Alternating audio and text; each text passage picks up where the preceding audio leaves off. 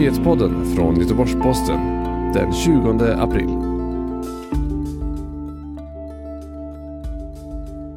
Minst 16 döda i vansinnesdåd i Kanada. Polisen utreder koppling till coronavirusutbrottet. Norge börjar sakta öppna upp samhället igen idag och oljepriset har nått rekordlåga nivåer igen.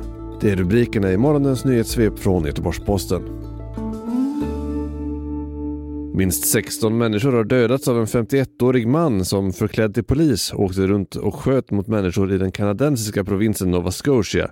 Det var sent på lördagskvällen i samhället Portapic som gärningsmannen inledde sitt vansinnesdåd. Han körde då något som liknade en polisbil och var klädd i polisuniform. Det första larmet handlade om en skottlossning vid ett hus i samhället där polisen sedan hittade flera döda. Ett antal byggnader sattes också i brand i samhället och gärningsmannen hamnade i skottväxling med polisen. Först senare upptäcktes att han dödat fler personer på andra ställen. Under söndagsmorgonen jagades 51-åringen av polisen längs en motorväg men jakten tog slut vid en bensinstation.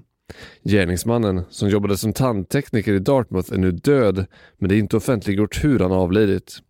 Polisen utreder om massskjutningen kan kopplas samman med coronavirusutbrottet eftersom karantänsreglerna i Kanada har tvingat icke nödvändiga verksamheter att stänga tillfälligt. Från och med idag börjar Norge sakta öppna samhället igen. Barn kan börja förskolan, man får börja resa inom landet och viss affärsverksamhet kan öppna igen. Många föräldrar har dock meddelat att de kommer att fortsätta hålla sina barn hemma från förskolan, bland annat av rädsla för smittspridning, det rapporterar nyhetsbyrån NTB. Ett av den norska regeringens mål är att alla barn ska vara tillbaka i skolan innan sommaren. Öppnandet sker stegvis. Nästa vecka är det dags för elever i årskurs 1 till 4. Under måndagen får även vissa hälsomottagningar öppna igen. Det handlar bland annat om tandläkare, psykologer, fysioterapeuter och optiker enligt NTB.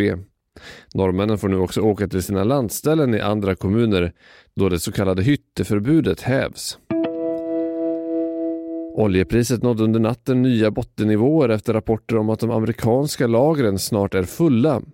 Priset på den amerikanska VTI-oljan nådde den lägsta nivån på över två decennier.